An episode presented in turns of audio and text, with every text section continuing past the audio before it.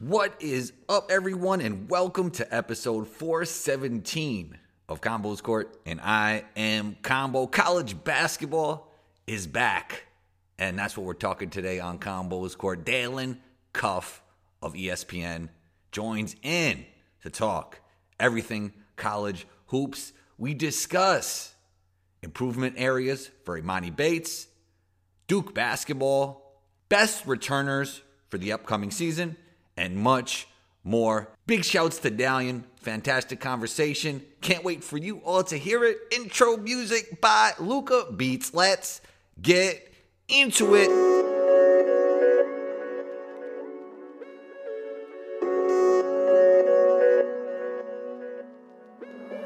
Luca, don't do it to him.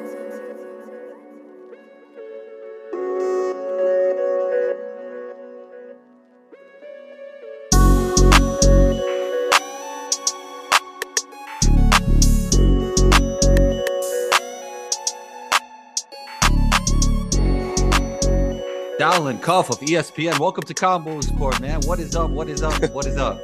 All good, man. Just got done doing my civic duty around the corner here, and uh, yeah, I'm ready to talk some hoops and uh, get the season going. 20, well, 12 hours after we tipped it off last night, 16, whatever. My math's terrible. What are you Short- most short excited? What are you most excited about about this upcoming season? Um, I think this is the first year we're gonna we're actually seeing like the NIL impact of guys coming back, and particularly, I mean, we obviously have some guards that are coming back, which is important, whether it be Caleb Love or RJ Davis or guys that I think definitely should have stayed, or even Marcus Sasser back from health, but. The bigs, you know, whether it's Oscar Tshiebwe, reigning National Player of the Year, Drew Timme, Rondo Bacot, the guys that don't fit the NBA game, and instead of forcing themselves out, I think about this from Bacot's standpoint. Bacot was a you know five star pick. A lot of people thought he was going to be a one and done. Like he he thought he was going to be a one and done guy. I think too. He's now here all four years. I don't think he stays if he's not making seven figures this year. And last year, having the ability to start making that money, he may have forced the issue. Um, and I'm glad he didn't. He's a great young man and a, good, and a, and a guy that fits the college game.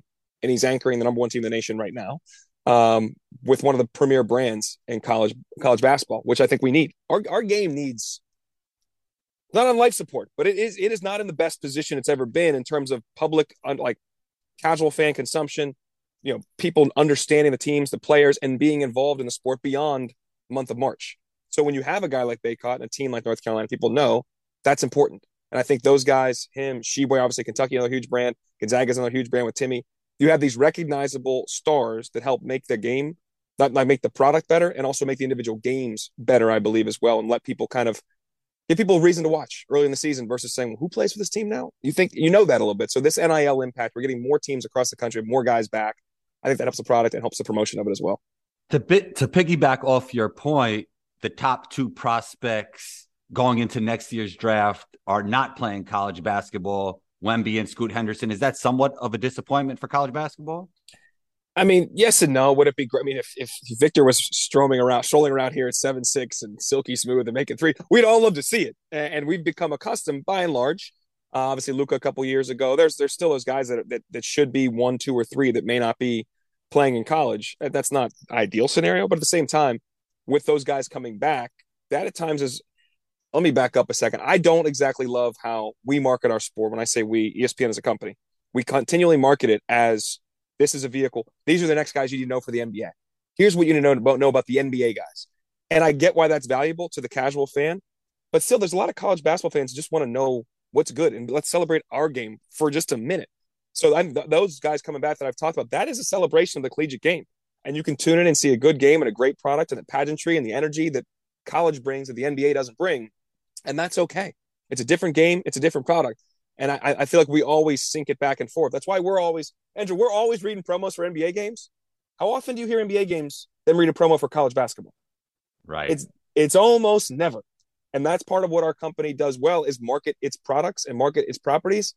We don't treat them the same. And when we're always pushing one to the NBA, that's an easy through line, which we don't always need to do that. I think there's ways to promote our game with our players here right now.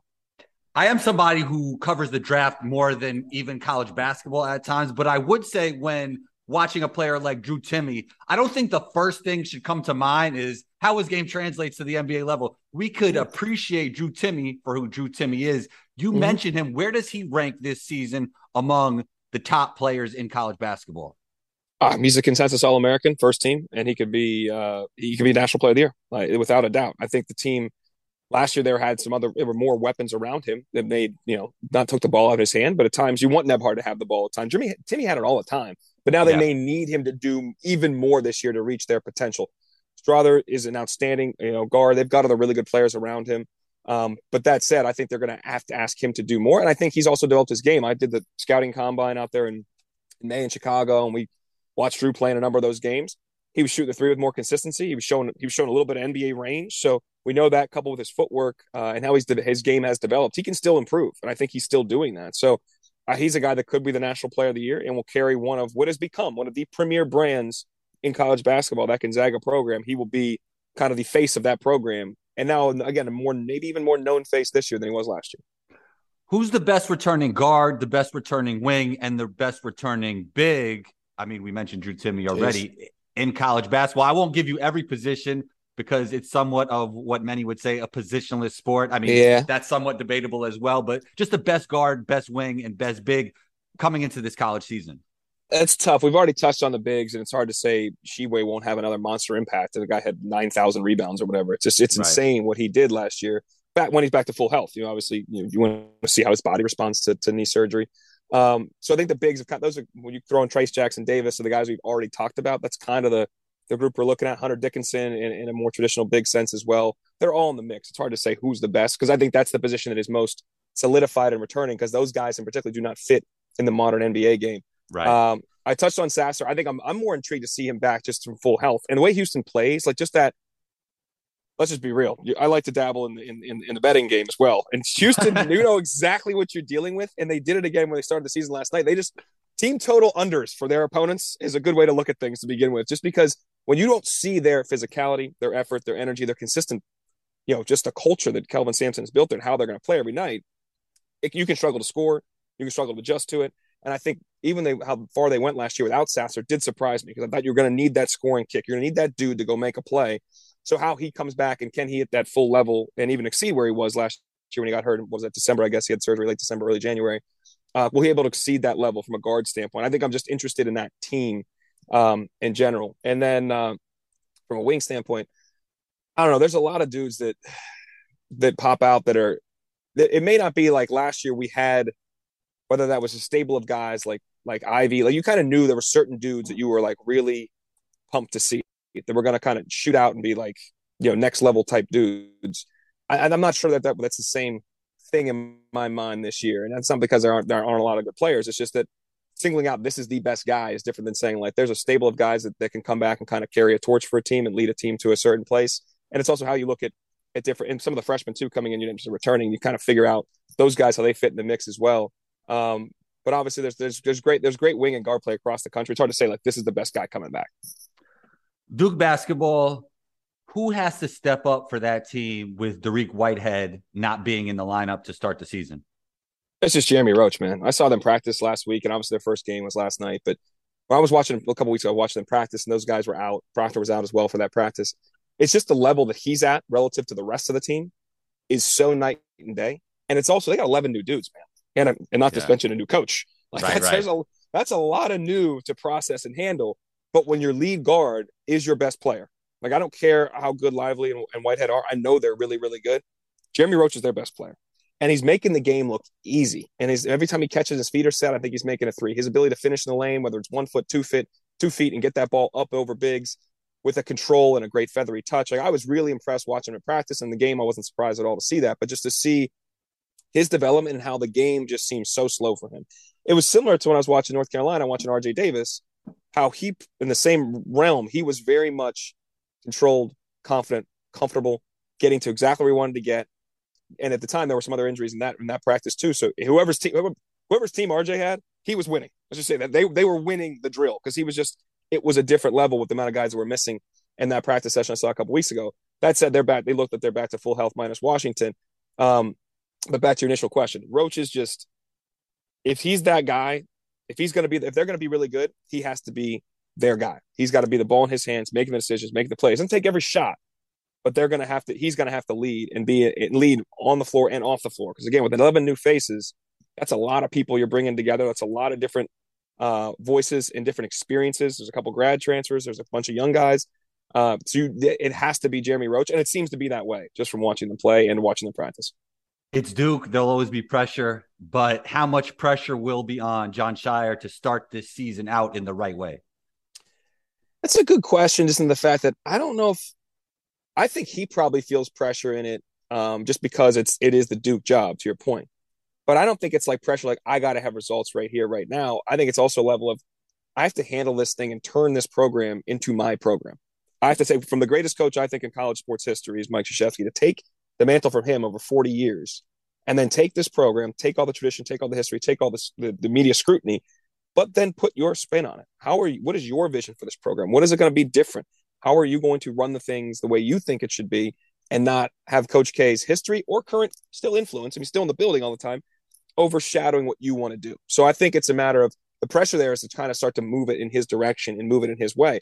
They're going to have to get results, but also, as I just mentioned, the, the, the construction of their team does not make it easy to get results. We've seen recently in college basketball, winning and winning big with freshmen is really, really hard. Like that, that Duke team finally got going.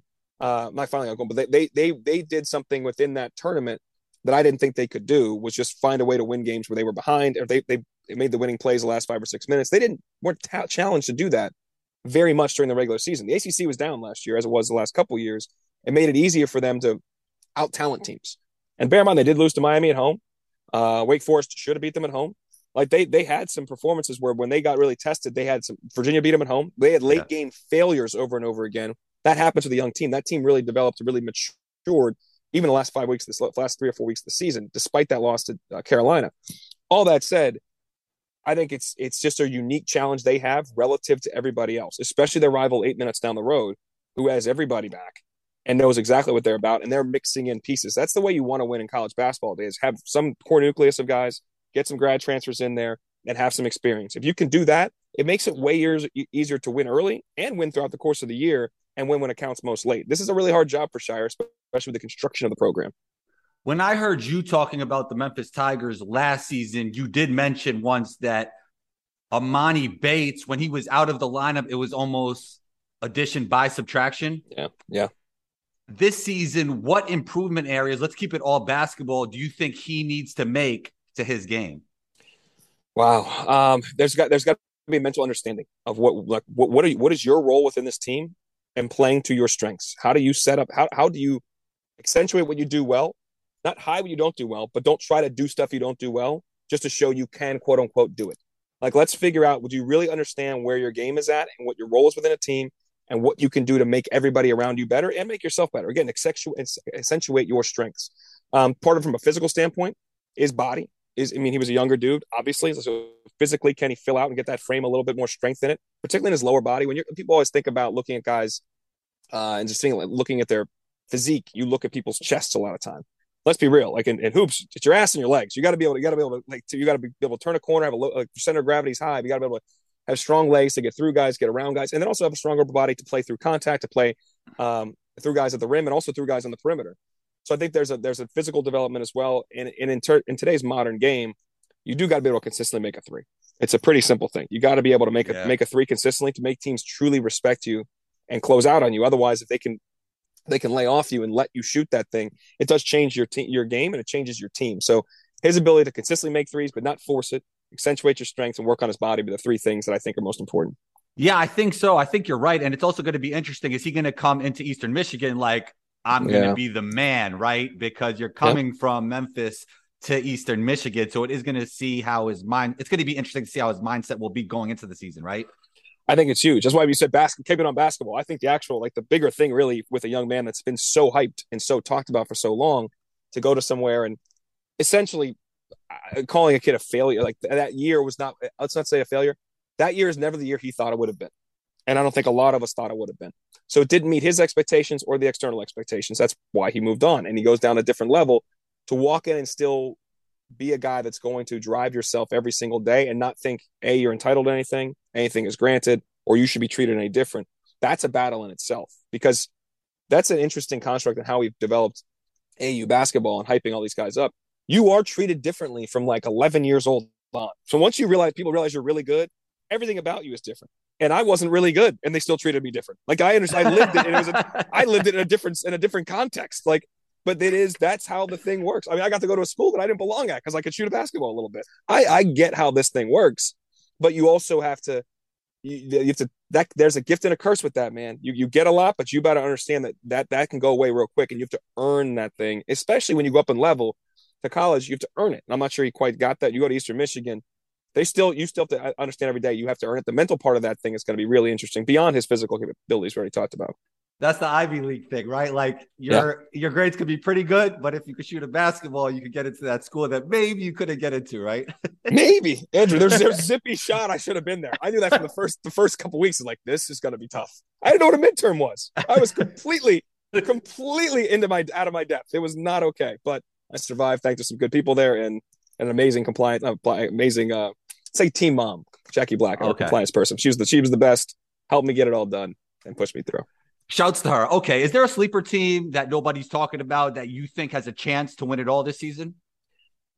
To win it all, those are so tough because when it's when you think about like the actual tournament, is such a freaking crapshoot in terms of yeah, just where's your draw, who are you going through, um, how does it work? It's hard to say. I mean, I, I, like the way Arizona played that first year with Tommy Lloyd. I think they have a bunch of pieces that could be good. I loved them before last year to make a run. I do think it's a trendy pick now, but Dayton, um, with the pieces with the, with the year they had last year with such a young team to bring back a group, um, not to, again for a national championship, no, but for a team that could actually like sh- really make a big step forward and make a deep run. Um, I like Texas Tech again, just in terms. I know they had some guys leave. I like what Mark Adams has built there, and I'm trying to think of teams toward the back you know half of the rankings teams outside the rankings a little bit um, which doesn't really dictate everything but um, michigan state's guards their guard play was so bad last year but to have the but, but to have Hoggard and Walker back could really help them a little bit um, I like St. Louis's pieces too a lot, and I think Travis Ford is a really good coach. You're talking win it all. I'm talking about teams that are they can make a run. In terms of win it all that nobody's talking about, everybody can make it. You can make an argument from from Duke, as I just said. Really hard to see that, but you can make an argument for them. Baylor, Tennessee, I mean, if Indiana's guard play matches where Trayce Jackson Davis does, who knows what Indiana could be? Like, I think right now it's so early on to say like they could win it all. Like, I don't mess with any futures bets in terms of winning championships. The conference championships is more interesting to me because you can kind of guess guess where because it's a league season. It's who is your league champion over the course of three months, who's going to be able four months to perform at a certain level is a little more telling. I think that who's going to put it together for those six games and make a run. Like think about last year, Carolina and Duke, zero shot I had either one of those teams making in the Final Four. Just didn't think it would happen. I mean, North Carolina hadn't been hadn't punched back all year until they were at Duke the final game of the regular season. They got popped in the mouth. They came back. They win. Helps change their season. We already went over Duke.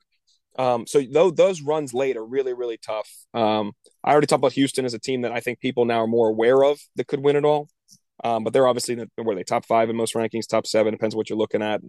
Um, so yeah, I've, I've rambled on quite a bit, but it's hard to predict who's going to win. I, I, it's hard to say this is my champ now because there's just there's a million variables, and the biggest variable, dude, is that 64 team bracket.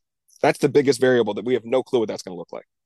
If you could pick one team that you think will win it all, we got it on wax right here. Wh- who would you say? We got it on wax right here. Um, that's a really tough question. Do I just keep hanging my hat on Houston right now? Um, well, here's what I will say. I, I find it hard pressed to think it's going to be North Carolina, not just because you very rarely go wire to wire, it's this they have to develop some depth man. They need more depth and and, mm-hmm. and they need guys that can help and, and their sophomore classes you know styles and dunn i'm not sure how much they're really going to give you other than energy. You pete nance is a good transfer in he gives you a fifth guy but last year they had like five and a half dudes you know and they they, they kind of need more than that. The freshman class if jalen washington ever gets healthy maybe he could do it and help them do it help them get better trimble the point guard. They need they need some relief for caleb love and rj davis.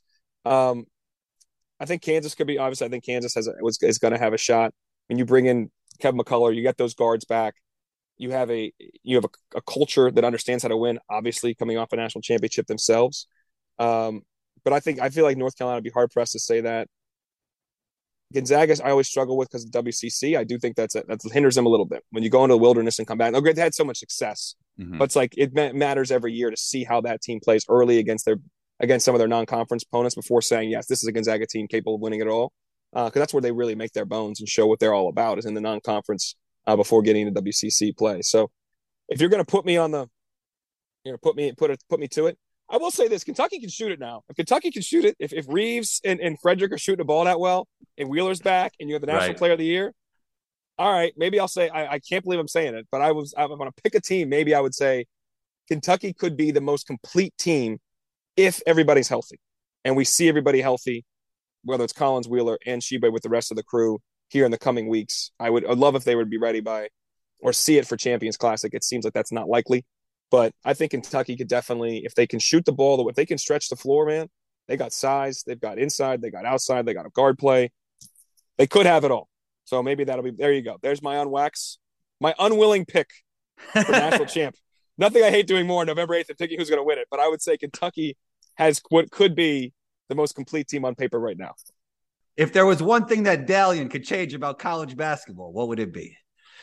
Uh, I would love to see us restructure the season, the entire season, and how we schedule and how we play games. I don't think it behooves us to have this non-conference schedule a start up against college football in the NFL. Starting earlier does not help us uh, in terms of garnering any attention.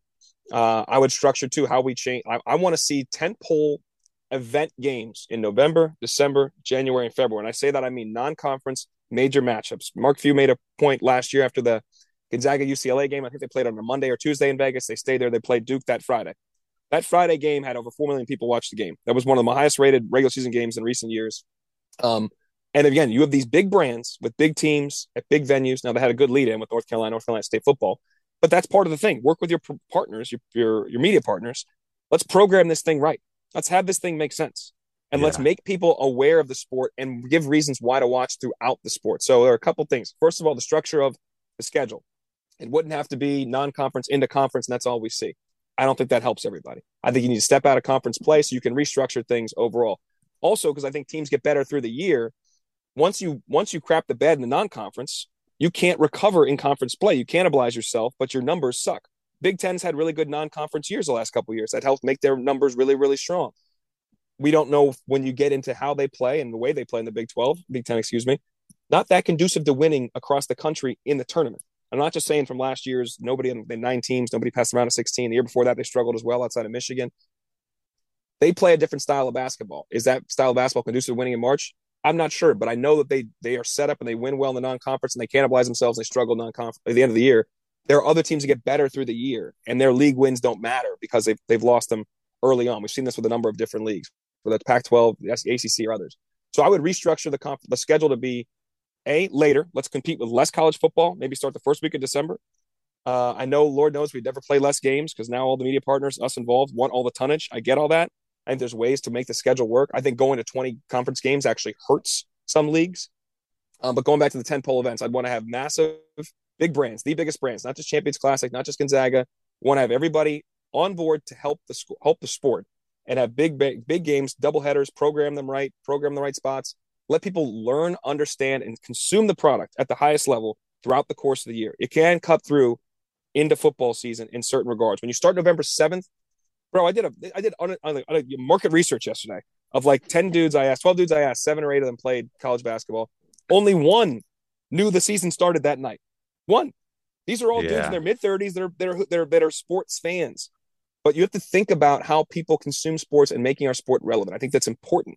And I would love to see them figure this out and work with the teams, work with the leagues. How do we make these different events, these different games more consistent throughout the whole season? How to restructure some of our, our league games versus our non-league games to make it work and make the thing just kind of make it make sense throughout the season in terms of today's current construct, media construct, and fan engagement construct. How do you cut through? How do you find relevancy beyond just the last three weeks of the season?